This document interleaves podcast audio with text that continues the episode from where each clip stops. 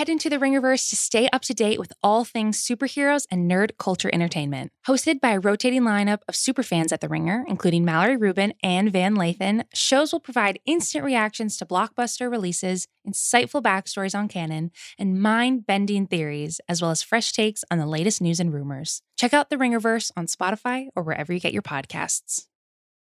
This episode is brought to you by eBay Authenticity Guarantee. You'll know real when you get it. It'll say eBay Authenticity Guarantee, and you'll feel it. Maybe it's a head turning handbag, a watch that says it all, jewelry that makes you look like the gem. Sneakers and streetwear so fresh, every step feels fly. When it comes to style and luxury, eBay gets it. They're making sure the things you love are checked by experts. Not just any experts, specialized experts, real people who love this stuff, with real hands on authentication experience. So when you see that shiny blue checkmark that says Authenticity Guarantee, shop with confidence.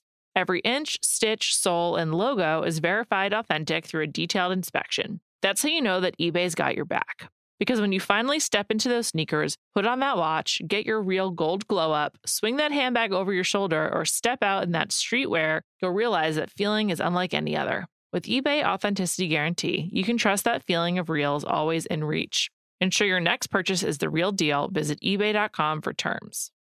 This episode is brought to you by Atlassian. Atlassian software like Jira, Confluence, and Trello help power global collaboration for all teams so they can accomplish everything that's impossible alone. Because individually we're great, but together we're so much better. Learn how to unleash the potential of your team at Atlassian.com. A T L A S S I A N.com. Atlassian. Tap the banner or visit this episode's page to learn more.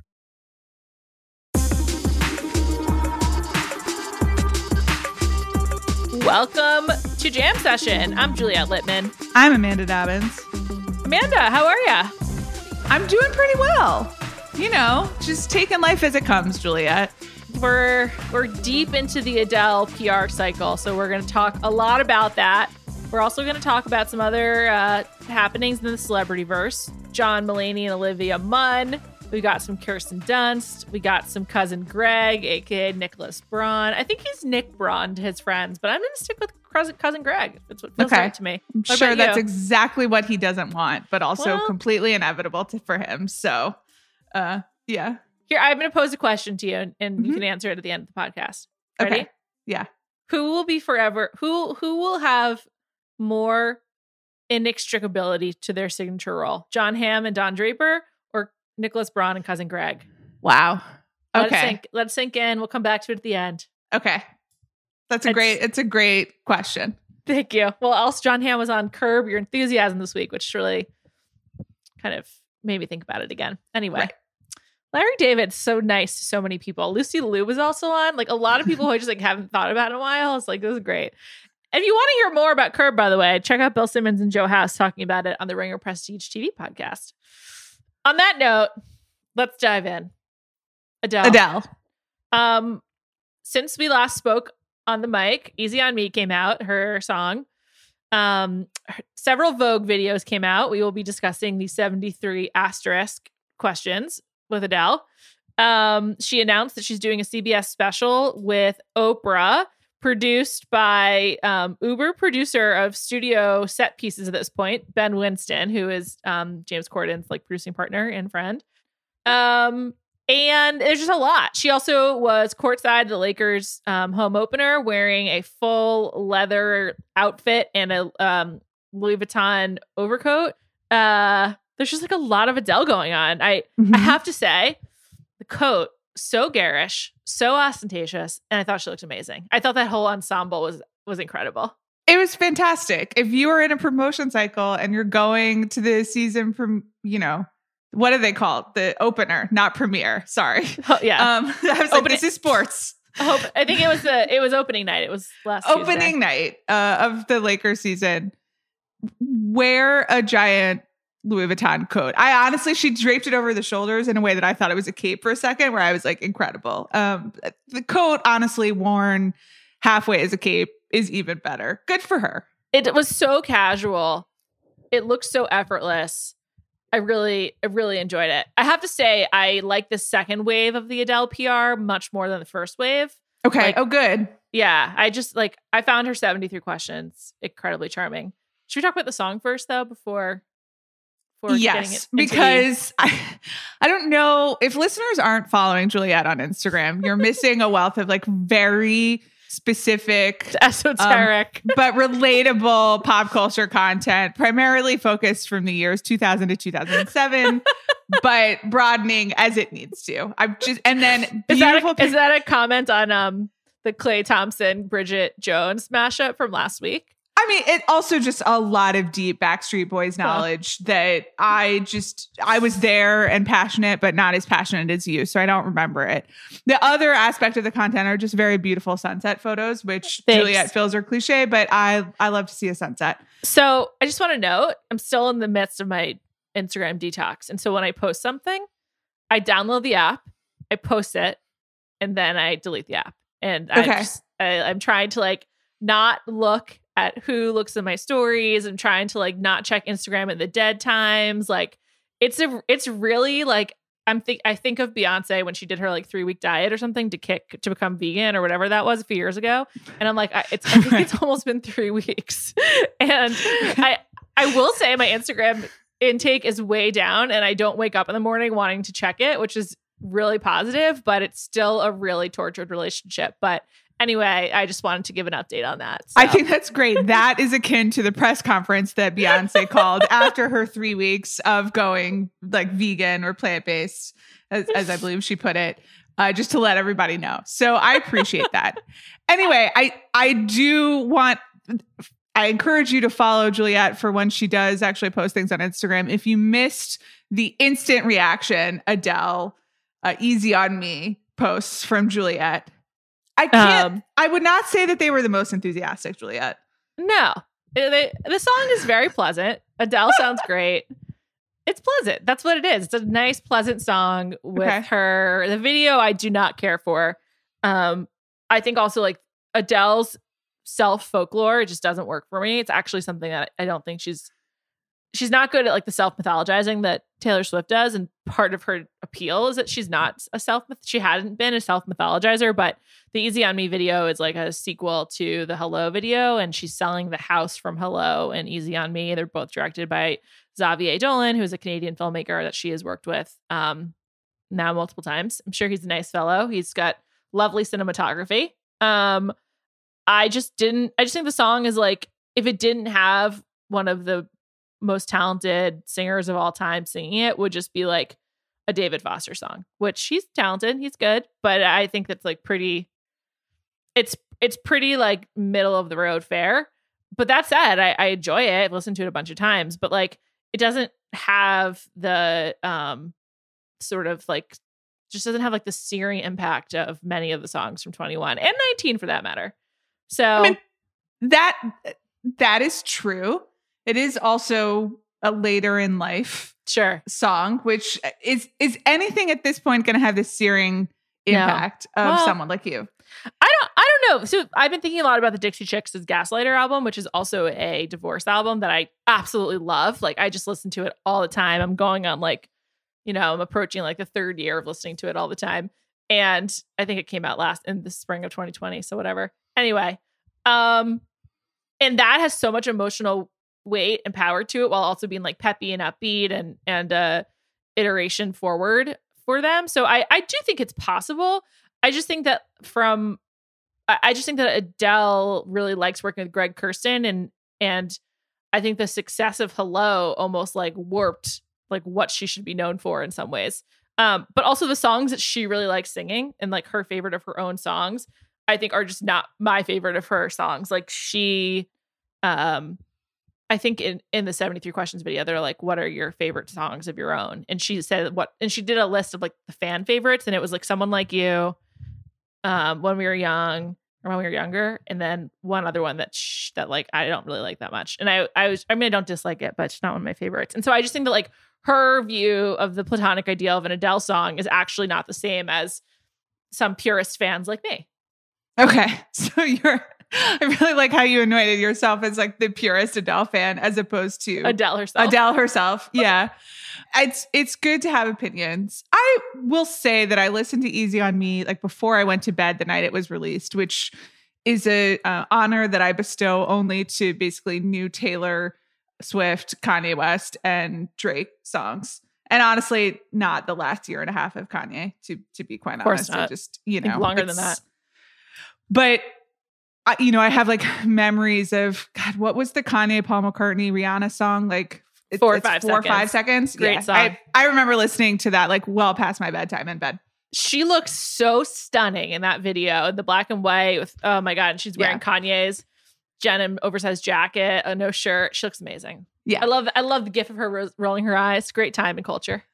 So I did listen to it. I enjoyed it. And then it was in my dream that night, which I thought was like a pretty good testament to its stickiness, right? You know, that it, it did not just like go in one ear and out the other. Um, I, I haven't like really queued it up that much since then, but that's just more about me being weird and how I listen to music. But, uh, you know, I thought it, w- I liked it. I agree that it wasn't as like instant smash as I mean, someone like you, obviously. But even hello, I remember we I like I saw you in person. This is almost this is like six years Five ago. years now, ago, right? yeah. Yeah. And we were like kind of right, iffy on hello. Yeah. Like, eh. And we were wrong.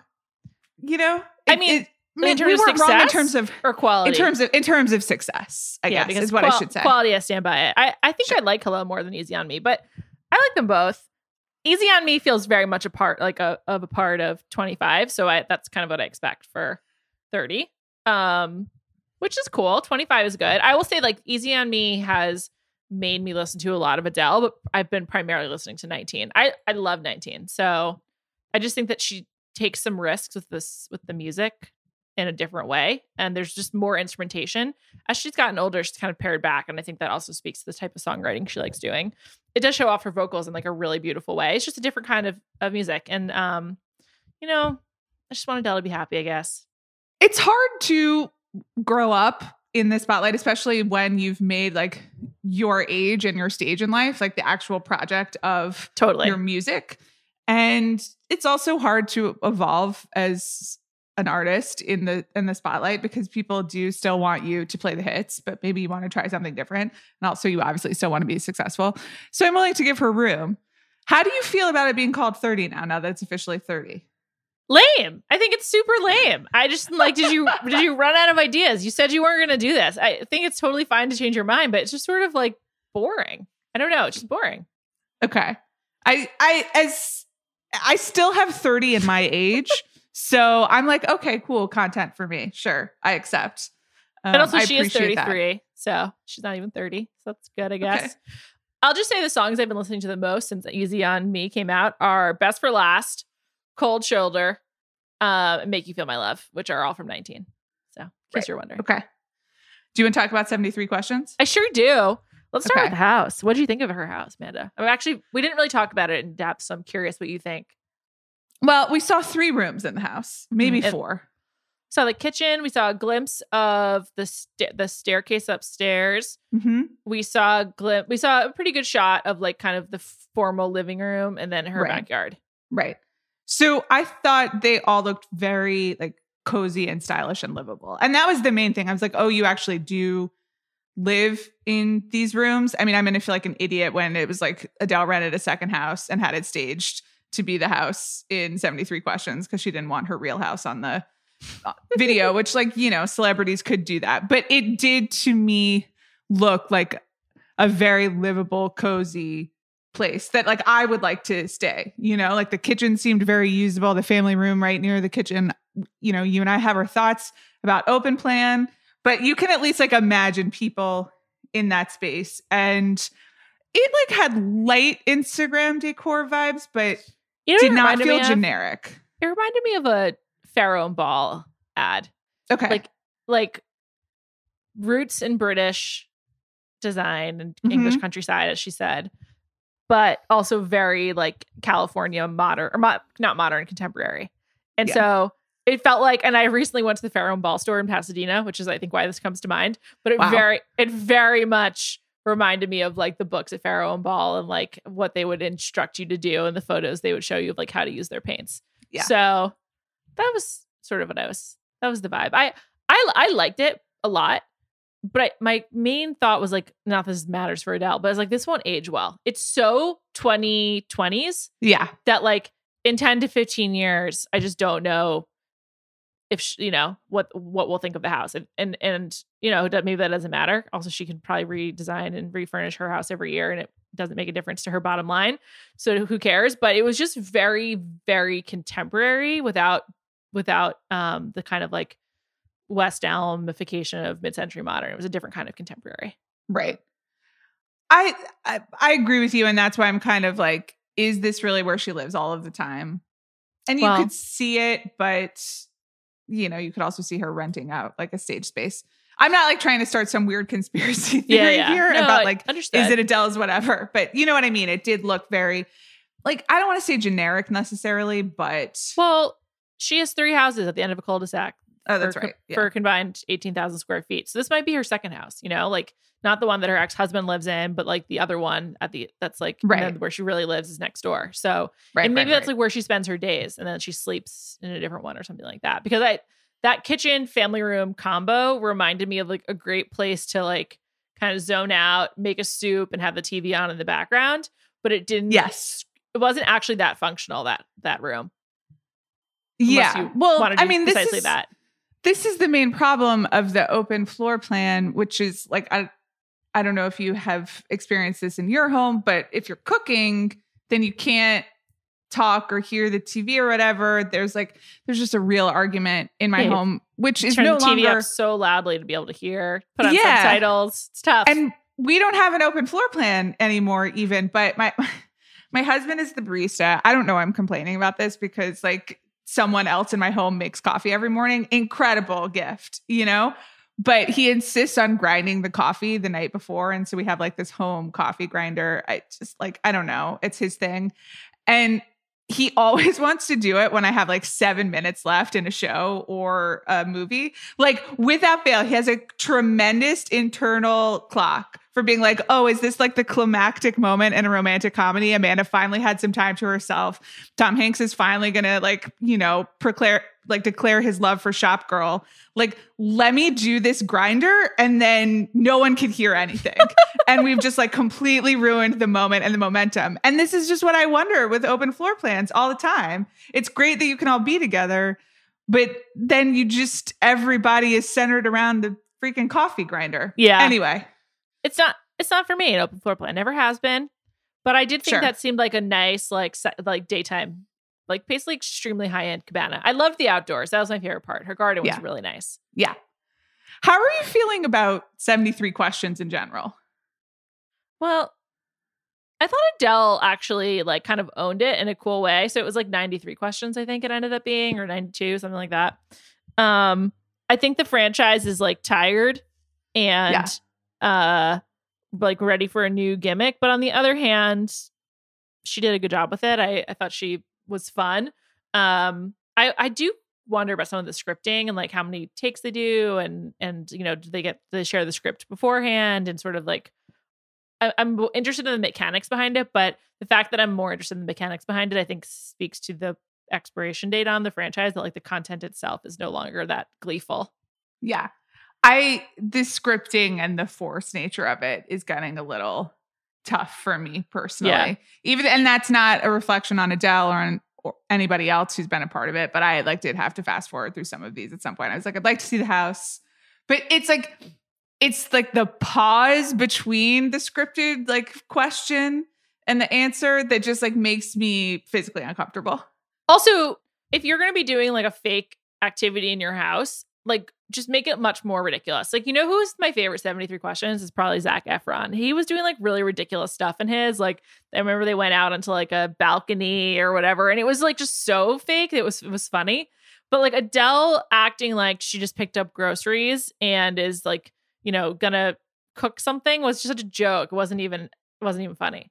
Right. Like putting the onions in the bowl. Yeah. I mean, Yeah, like, maybe that okay. is where they keep them, but okay. Yeah. Anyway, wasn't that into it but i like that she i think she's just her hair and makeup has been looking great as always and um it was good. My favorite moment was when she talked about wanting, like, needing to have like, a cozy jumper, and she then said sweater in her fake American accent. She's like sweater. I thought that was really funny. um, I don't know. I love Adele. She seems like a like a, a fun gal. I right. I don't know. I wish her the best. I'm like I'm I, I'm enjoying her as a human, but the the and like that's why I'm enjoying the press tour more. But seeing her navigate sort of how to do a mega rollout in the time of COVID with her stated ambivalence is pretty fascinating. Because as we mentioned, she announced last week that she's doing a special with Oprah that will be in Griffith Park, I believe. Well, so they filmed a concert. Oh, they filmed it like they the filmed Greek? the concert portion. No, at the observatory apparently, oh, or like outside the observatory on a Sunday night, I believe, and it was like you know 300 people like Oprah and you know James Corden and whoever else her celebrity friends are at this moment were there. Well, um, let's pause on that for a second. One of the questions they asked was Prince William or Prince Harry. And she mm-hmm. said Prince Harry. You got to yeah. assume Adele is in like is like part of the Harry and Meghan access of celebrity in in Los Angeles with this Oprah and James Corden situation. It's quite similar to to Harry's playbook. I think that's true, though. I'm curious how active Harry and Meghan are post Oprah interview in that space. Mm-hmm. Like, are they chummy? It does seem to me. I don't know a ton about like the LA to Santa Barbara access of celebrity or celebrity adjacent. Mm-hmm. I'm trying to learn more, but it does seem like they're fairly just ensconced in the Santa Barbara of it all. I think the Britishness of it though is what yeah, is, that's true. is the glue. Between Harry, Adele, and James Corden, it's sort of like three of the most famous British people currently alive outside of Harry's relatives. Um right.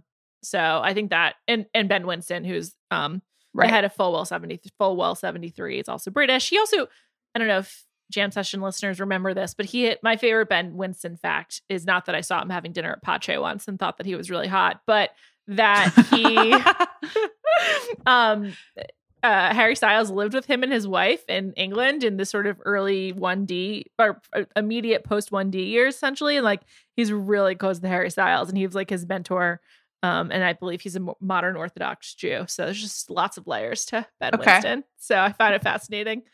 Um, but yeah, I just think like seeing Adele navigate this ambivalence. I think I feel the ambivalence, and that's why like I'm kind of ambivalent about it too. Like I feel like she's not really giving me a cause to get behind.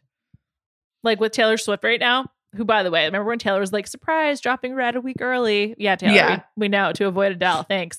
um I do feel like Taylor Swift has always given her fans a cause, whether it's like fuck this boyfriend or the girl squad on stage or reclaiming my music from the big bad men of the music industry. Adele's not giving me a cause. Like and her cause is herself and she's like I'm I'm flying. This is my time. Go easy on me.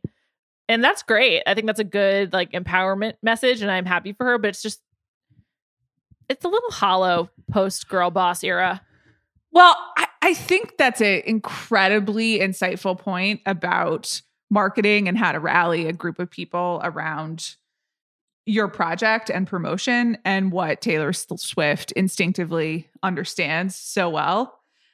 And I'm also like very glad to not have to really deal with a cause right now for Adele. Adele. It's I like I am. I just I, you know, it's just like here's some music, enjoy it if you'd like. I, like thank you. That's great. I have a lot of other things on my plate. So I personally am thrilled about that. Now, does that get me to like tweet a lot about Adele and you know, like buy whatever expanded record thing or do like do all of the things that um, Taylor Swift fans do for her to kind of cement her extreme success and and wealth. No, it doesn't. I'm doing like jack shit for Adele besides talking about her on this podcast with you and being like, yeah, thank you for the music.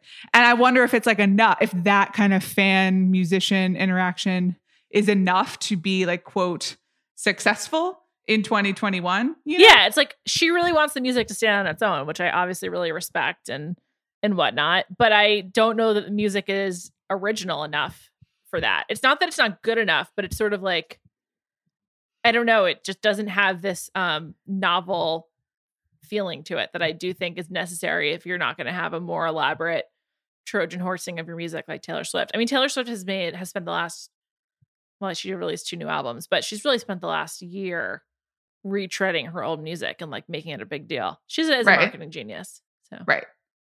And and then you look at someone like Lil Nas X, who is just like, you know, is gonna is gonna be probably another. He's another marketing genius with good music, but he presents it in such like a radical way by the standards of pop music that it it garners like outsized attention.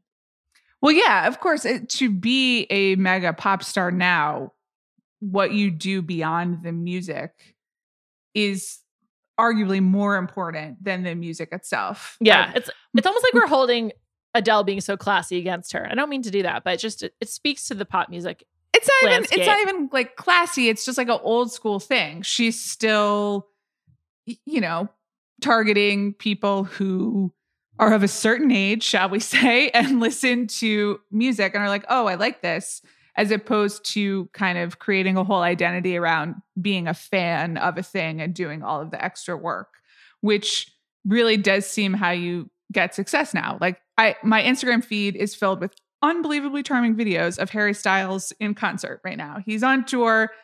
It looks like a delightful time. And It I'll be honest. I've maybe heard two Harry Styles songs. Like I like I, I I just I don't interact with this music. I don't know where I would hear it. I am a huge, you know, I, I'm not a fan, but I like I'm very pro Harry Styles, but I don't seek out the music. But that doesn't matter. It's like the music is the least important thing Yeah. in what's going on. It's like how cool he looks on stage and all of these people wanting to be sort of in a community with him. So it's just very, what Adele's doing is like very old school. And that might be okay because she has an older school fan base. Right. And because it also seems like there are plenty of young people online who are still willing to like invest in in her without all of the extra stuff. I mean, this like immediately broke all streaming like 24 hour records. I think the 73 questions got like 4 million views within 24 hours, which is a lot Crazy. even though I like I feel like Kendall talking about from Succession talking about views. Um so is she might just be grandfathered in. right. But I'm I'm kind of glad I appreciate the old schoolness. I'm just embracing my age as well as Adele's age uh on this project. It's pretty wild. Yeah, 73 questions with Adele now has 10 million views. Some of these just have like so many. 73 questions with Taylor Swift from five years ago has 32 million. Okay. Well, 73 she's very questions. popular. With Cardi B from one year ago has 26 million. Also very popular. Just a popular franchise. Anyway, People people spend a lot of time on the internet. tell me about it. I'm trying to spend less, as I already explained. this is my second podcast of the day where I've talked about my um I think My it's Instagram good habit, to so. have public accountability. You know, we all support you on your journey. Thank you so much. Well, we're all on the Adele journey too. I mean, I'm I'm looking forward to the album. I guess it'll be good to listen to in the car. I know I am. New Adele music is great. You will find some deep cuts that you really like and Yeah. you'll be passionate about, and that's, That's your true. journey. All And I ask That's from- great. from, 25. I, I really love. That's because Bruno Mars. that's the it. Bruno Mars wrote it. Yeah. Yes, we know at this point. I've heard you talk about that song more than I've heard that song, but I also have really listened to it several times because you played it for me. It's a very good song. so, you know, there will be a song for you on this album. I hope. I hope so.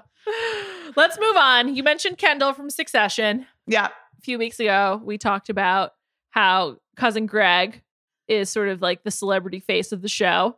Mhm. And man, is that not slowing down. He's just like taken New York and the, the papers by storm, including this uh, New York Post story that came out a couple of days ago, which the headline was How Nicholas Braun, cousin Greg on Succession, became New York City's hottest bachelor. And all these stories begin at the same place, which is how he bartends at Ray's. Bart, yeah, he tends bar at Ray's, which is on the Lower East Side. Um, I believe that the my the majority owner of that establishment is Justin Theroux, so it's like a celebrity bar space. You can go there to see him if you'd like to. Um, and he just like there's a lot of just stories flying around about him being a ladies' man.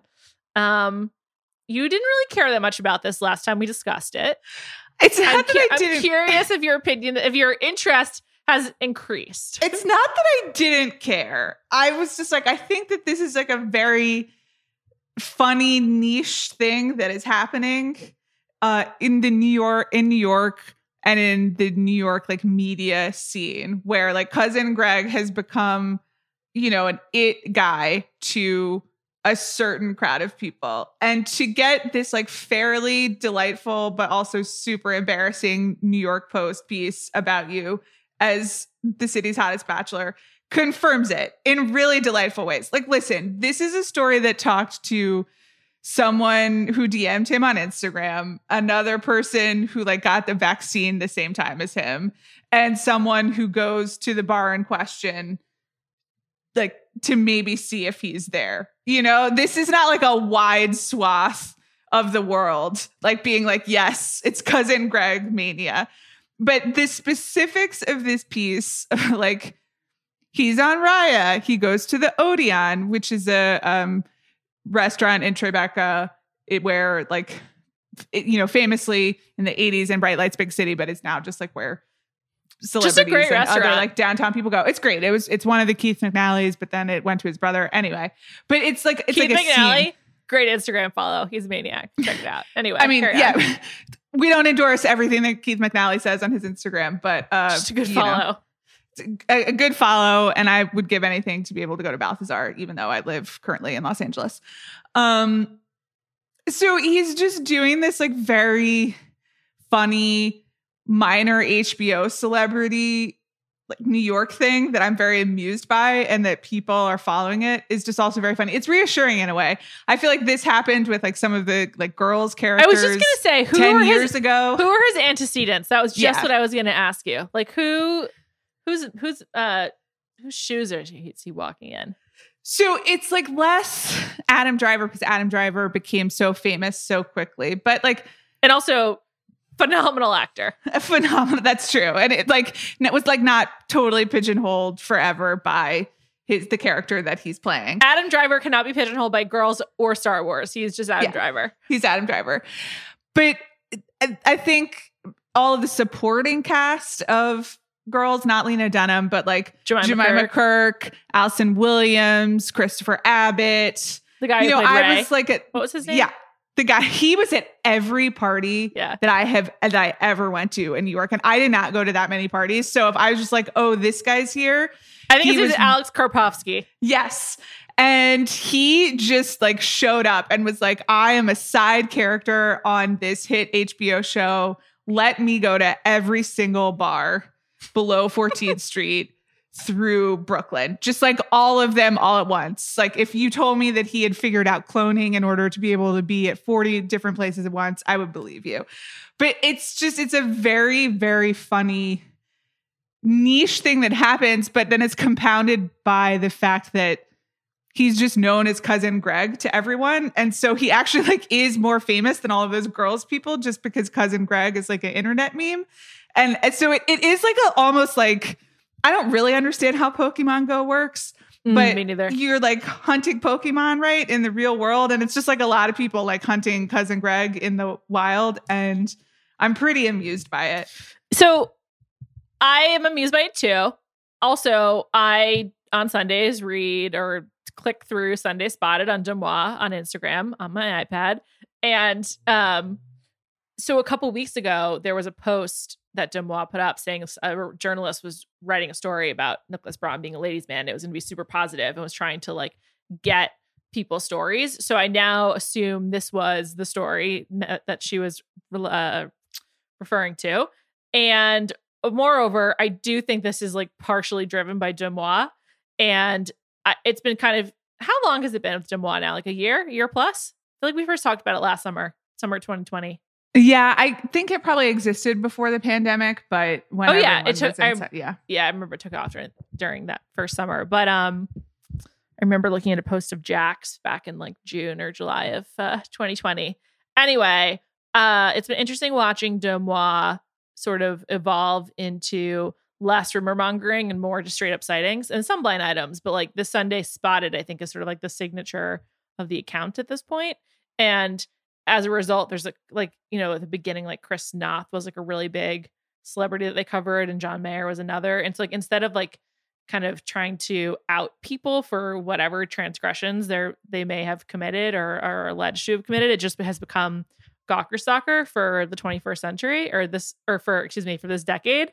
And Nicholas Braun is like one of the main characters in in this version of Gawker stalker. Yeah, and my other understanding is that it's all publicists now submitting Mm. to DeuxMoi, or not all, but a lot of, and I Well, the Nicholas Braun experience seems very managed. yeah, it's a lot of like quote work in PR, which we'll come back to. So you know Yeah. who can say, but but people who are using it as a placement system, um, because there's no vetting, and they kind of understand that if it's on DeuxMoi, then all of the tabloids start investigating whether there's anything they can, you know, and it like shows up on Twitter. So it's basically just free publicity at this point, and I do wonder how much cousin Greg spotting is people it is like his team versus people who are kind of like in on it now. I mean, it really does feel like a meme. It's a meme in New York party form at this point. Yeah. So It's also, also really good for his bar. I mean, like I didn't care about cousin Greg and, and Justin Theroux's bar, and now I like know I know all about it. I'm like, yeah, Ray's. It's co-owned by Justin Thoreau and, and Nicholas Braun, and like probably other people whose names we don't know. So it's like very infrequently one owner of like a bar or a restaurant. So because Mhm. it's so hard, fucking hard to actually make successful. So this is a great way to make your bar take off and become a hotspot. You know. yeah. It's almost like it's almost like New York version of SUR. It's like you can go here and see Scheana, or you can see cousin Greg bartending. Yeah. It's like Tom I guess so. I'm just looking back at this article. It's like a neighbor of his and then people he DMs on Instagram. This it's so it's Yeah. so local. It's this so- is basically like a group chat, but just published in the New York Post. And that's the charm of it. What was the name of that um hyper local news sir patch? It's like a patch.com article. Yeah. well, I mean, I good for cousin Greg. I hope he's happy. Cousin Greg's so funny on the show. I've thought a lot about the answer, uh, the question Okay. that you asked me. To who's more trapped in their role forever? Jon Yeah. Hamm with Don Draper, Yes. Nicholas Braun, cousin Greg. I do actually think it's cousin Greg. Oh wow. Well, I mean, obviously, Mad Men. More people have seen Mad Men. Succession is a wonderful show. Watch it. Is Check out true? all of. Succession is a wonderful show. No, that more people have seen Mad Men.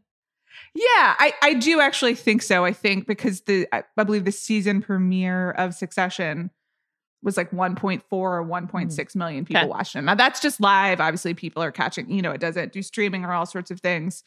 And Mad Men also started small, but at this point in their runs, I do think Mad Men like grew more of a I just had more time Sure. to gain an audience and so more- more, more monoculture it. That's it, not too. to, yeah, that's not to say that Succession won't get there, but just kind of where we are in the run. Also, Don Draper is, you know, the star of Mad Men and cousin Greg is a, you know, meme. So, and a supporting character. So I I think that's part of it is that just because he's not quite like a punchline and in fact cousin greg might play a major role in season three but like he's just off to the side right as cousin greg so he's not going to have like any time to earn anything really beyond being cousin greg and i just don't know what else he'll do that will offer him like even now when we're talking about his social life it's on a very small scale and we're calling him cousin greg. We know a lot about jon hamm's social life Size of his penis. yes exactly. We know about all of those photos. We he exists as a person who is like inextric- inextricably linked with don draper but is his own person Yeah. and cousin cousin greg is cousin greg I think also with with Jon Hamm, he has had a few other roles that you can like point to and be like, okay, like this man's an actor. Like he was on 30 Rock, I heard, never saw it. Um, but he he was in Ringer fan favorite, uh, or Ringer staff favorite, I should say, The Town. Very like, you know, oh yeah which is like it's true. He now for the last decade he's just played like the mean FBI guy in all crime movies. yeah. And I don't and um I think he's also in uh, Baby Driver, right? Yes. Um that's like a totally different lifetime when Baby Driver was cool. Anyway, um I think there are like some other roles you can point to. To me, he's Jennifer Westfeldt's ex. And then, Sure, you know, right. it's just like a lot. He was on an Right. episode of Gilmore Girls, whatever. He's almost like the world's most famous character actor who, who ended up, Yeah. you know, I guess people say that Brad Pitt, but he's actually a leading man. And Jon Hamm has many more character actor roles. Anyway, I have no idea if Cousin Greg is a good actor. Like, is Nicholas Braun a good actor? I literally have no idea. Like, he might just be Cousin Greg and like he's like doing a performance, like he's on a podcast and like turning himself up like 50%. Right. I actually have no idea if he's a good actor because I've never seen him do anything else. I didn't see Zola. I'm really sorry.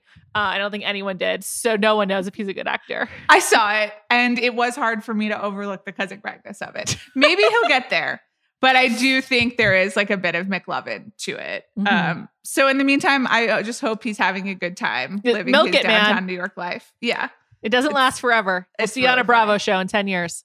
yeah, All right. Shall we move on? sure. This episode is brought to you by eBay Authenticity Guarantee. You'll know real when you get it. It'll say eBay Authenticity Guarantee, and you'll feel it. Maybe it's a head turning handbag, a watch that says it all, jewelry that makes you look like the gem. Sneakers and streetwear so fresh, every step feels fly. When it comes to style and luxury, eBay gets it. They're making sure the things you love are checked by experts. Not just any experts, specialized experts, real people who love this stuff with real hands on authentication experience. So when you see that shiny blue check mark that says Authenticity Guarantee, shop with confidence. Every inch, stitch, sole, and logo is verified authentic through a detailed inspection. That's how you know that eBay's got your back. Because when you finally step into those sneakers, put on that watch, get your real gold glow up, swing that handbag over your shoulder, or step out in that streetwear, you'll realize that feeling is unlike any other. With eBay Authenticity Guarantee, you can trust that feeling of real is always in reach. Ensure your next purchase is the real deal. Visit eBay.com for terms. This episode is brought to you by Anytime Fitness. We're not all professional athletes, but we all have health goals. That's why Anytime Fitness gives you access to personalized plans and support from a coach. Plus, you can track your training, nutrition, and recovery progress with the Anytime Fitness app, just like the pros. With 24 7 access to more than 5,000 gyms worldwide, get more from your gym membership. Visit anytimefitness.com to try it for free today. Terms, conditions, restrictions all apply. See website for details. This episode is brought to you by Jiffy Lube. Cars can be a big investment, so it's important to take care of them. I once got a car that I started out with 25,000 miles on. I got it to over 200,000 miles because I took care of it. You know how you take care of a car? You take care of the maintenance, the oil, the brakes, all that stuff. And if you don't, you can have a car just completely fall apart. When your car needs maintenance, head to Jiffy Lube. They provide automotive excellence at speed. Get your oil change, brakes checked, tons of other multi care services. It's all done by expertly trained technicians who actually care about taking care of you and your car. Jiffy Lube, car more. To find coupons and start an instant online estimate, visit jiffylube.com. Another uh, DeuxMoi seated story this week is a question that many many outlets are asking: Have John Mulaney and Olivia Munn already broken up? DeuxMoi suggested that they have, but there, and then Us Weekly ran an article um, saying that they have, but there's no definitive evidence and no statements from any publicists or uh, John Mulaney or Olivia Munn Except for the publicists who submitted things to DeuxMoi, Sure. which to get the And- story going. yeah, exactly. I, I have a conspiracy theory. Is it possible Yes. that John Mulaney's ex-wife started this rumor? No, I don't think so. I think that she's on her own journey on TikTok, showing people how to put a duvet cover or a duvet into a duvet cover, which is admittedly an extremely hard task and something that I always have a breakdown doing. But I didn't really feel like her hack was a hack. You know, Well, it was more I just like crawl inside the duvet. That's not what you have to do. This is what you do. You turn it inside out, and then you put your you put your hands inside of it to the opposite corners, and then you Yeah. The, your duvet, and then you shake it until it falls over, and it, it works. It is like a full body workout. But so, no, I think that a publicist assistant or someone who was at like a party once or someone who knows some of them submitted this. I have no idea whether it's true, but I, the way in which their, honestly, their relationship was never really rolled out. The fact that they're having a baby together and that was like, you know, important to John Mulaney and his, you know, recovery was very carefully managed and rolled out on Seth Meyers in a way that suggested to me that a lot of this is going through publicists. So I Mhm. could see this also sort of going through publicists. The the one I wanted to point out was there was a second update that I there's just again no verification. I have no idea whether this is true. Another person who quote works in PR is like I heard that it was because he was cheating with another A-list celebrity, but who not someone who would be obvious to the public.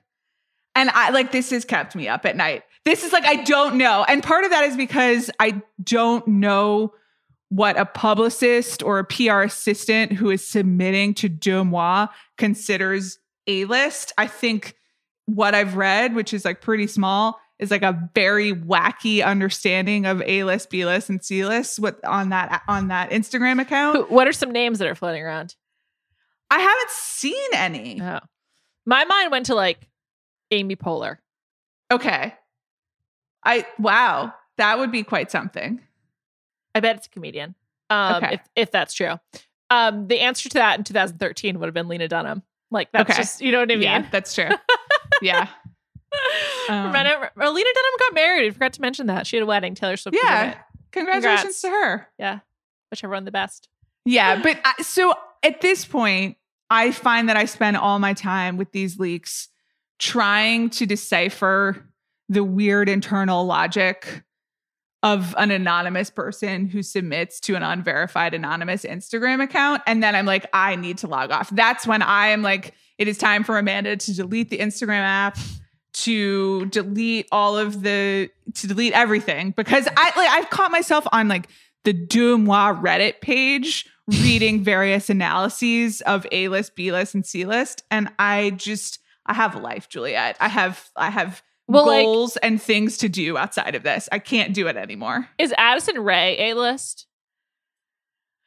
I don't know. I, I mean, not to me, but Me neither. what does A list mean? Is it A list according to like old Hollywood, you know, standards? Is it according just to followers? No idea. Is it? I mean, it seems pretty subjective. I, I, who can say? Not I. That's for sure. Yeah. Um. Well, I hope we find out. I have a feeling we will. I We'll think see. we will. I'm sure it will be, you know, leaked, and then you and I, I will spend a lot of time very angrily trying to parse whether I, I think that's an appropriate list for this person to be on. Anyway, good luck to everybody. Good luck. We're going to talk about Kirsten Dunst's home, but I just want to say one thing that I don't want to forget, which is Uh-huh. um, we have a continued interest in in the Rosewood Miramar in Santa Barbara becoming Yes. like like a celebrity hotspot. And last week, that is where um, Travis Barker proposed to Kourtney Kardashian. They're now engaged, and I just just wanted to note it that you know we we got we see you Rosewood Miramar. We see what's happening. Right, give- and just I, I Also, want people to film- understand. Film for the show. I was like, okay, so you had no fee for them to film there. Is that what happened? Like, just whatever. I think the the Rosewood Miramar has probably 20 yards max of oceanfront property, which they've like, you know, developed entirely. And that's that's like kind of the width. And then it's probably 10 feet. No, that's wrong. Maybe like 30 feet from the Rosewood Miramar to the ocean. But it's like a very small plot of land with development on all sides. And the way that they tried to photograph it is like, you know, they found this like, you know, beautiful private beach and he set up this whole thing. But it's essentially they just set up a giant proposal in the middle of this resort in like downtown celebrity Montecito. It's like getting married or getting engaged at downtown Disney. Like if anyone was staying at the Rosewood Miramar and had an ocean view room, they were uh, had a front row seat to this proposal just for you guys to understand the angles that are going on here. It was just like downtown Montecito beach proposal, not private at all, which is like fine. As you said, they did it for the show. They are seeking publicity, but I just want people to understand the angles. Noted. Thank you, Amanda. We needed Yeah. to mention that. Lastly, a passion of yours. We book in this bookend this podcast with passions. We started Mhm. with Adele. We end with with yours. Kirsten Dunst's house in the valley on an architectural digest. What aspect of this would you say is your biggest passion? Architectural digest home tours? I do, yes, but also Kirsten Dunst. It's really half and half for me. And the thing that I liked about this is that I, you know, everything that is in Architectural Digest at this point has some like on trend elements or whatever. But I felt that this was a like very personal home. It doesn't look like all the other homes. There is there's a lot going on. She talks about her relationship with her designer, uh, Jane Hallworth, who she's been working with for like 20 years and who's featured in it. I like that she doesn't pretend that it's just her. You know, Totally. she's like, no, that here's the person who did all the work. But it it just looks like someone's own particular taste as opposed to the kind of st- stagey contemporary quality of some of these other homes. Yeah, it's like it's almost like they took Adele's house and then made it really, really like the, just sort of personal and and unique because it has a Yeah. lot of the same bones. Um, it's really beautiful. Like just sort of the cabinets are very similar, but like actually painted a color and whatever. I it's it's really nice. It doesn't look that comfortable to me, but like if this is your style, then it then it would be comfortable. Yes. And it's not all the color choices that I would make. I mean, this is like not how I would decorate my house, but in the video, she talks about all the things she doesn't like, which is I think she doesn't like white kitchens. She doesn't like open floor plans. She maybe like doesn't like accent walls. She has opinions, which I just really appreciate. And you can tell mm-hmm. that they're her own as opposed to like the limes in Dakota Johnson's home that apparently she doesn't like limes, which is still the funniest internet conspiracy of all time. I just I still think it's also amazing when you get to go into people's actual houses. I this is considered like a safe celebrity thing to do, right? Because you don't like have to reveal too much, but I, I think there's a lot revealed in actually Oh, yeah. a person's home. Absolutely. I totally agree. I, I happen to love her kitchen. It is kind of like the opposite of like the contemporary California white kitchen at this point, Yeah. but I really like it. It's like just beautiful tile, beautiful countertops, and this like really rich paint. It's really, it's really nice. I also love her landscaping. Like I think she, it's really contextual with San Fernando Valley and like it, but it looks airy. It's beautiful. She looks, she did a great job. It's a, it's a, it's a really unique house. I can't think of anything else like this in quite some time. And I appreciate that there are just a tremendous number of like flexes throughout the piece of being like, oh, I bought this, you know, chest uh, when I was doing Marie Antoinette and it like came from France and it did, you know, she's like, these are very specific pieces accumulated over time, which is Yeah. cool. Yeah, it is. It is cool, and she she's kind of like best case scenario for a child star or a teen star. She's really grown up nicely. It's been I it's been a think so. pleasure to watch. Yeah. I'm a fan. Great stuff. Check it out in Architectural Digest. Well, I I just want to say that I think I agree. It's Nicholas Braun, more Okay. trapped, but that could change. Much younger. Got- That's got more- true. I- more th- that's like right now with the Yes. information that we have, which is all of the information that we can have. You know, we're doing our best. I agree. Thank you so much for listening. Thank you to Erica Cervantes for producing this episode. And we'll be back next week with a holiday gift guide. You know, you may have heard supply chain issues. So do your shopping early. We're going to kick November off right. So we will be back then and looking forward to it.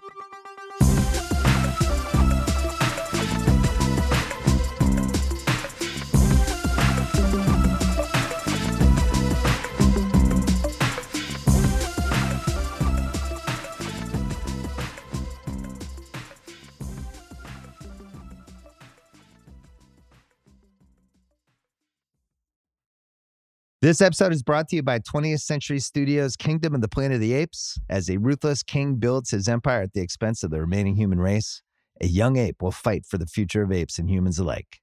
Kingdom of the Planet of the Apes. Enter the kingdom in IMAX on May 10th and in theaters everywhere. Get tickets now.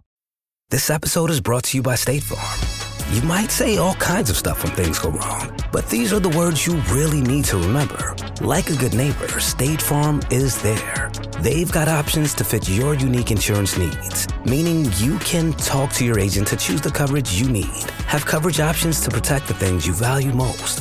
File a claim right on the State Farm mobile app and even reach a real person when you need to talk to someone. Like a good neighbor, State Farm is there.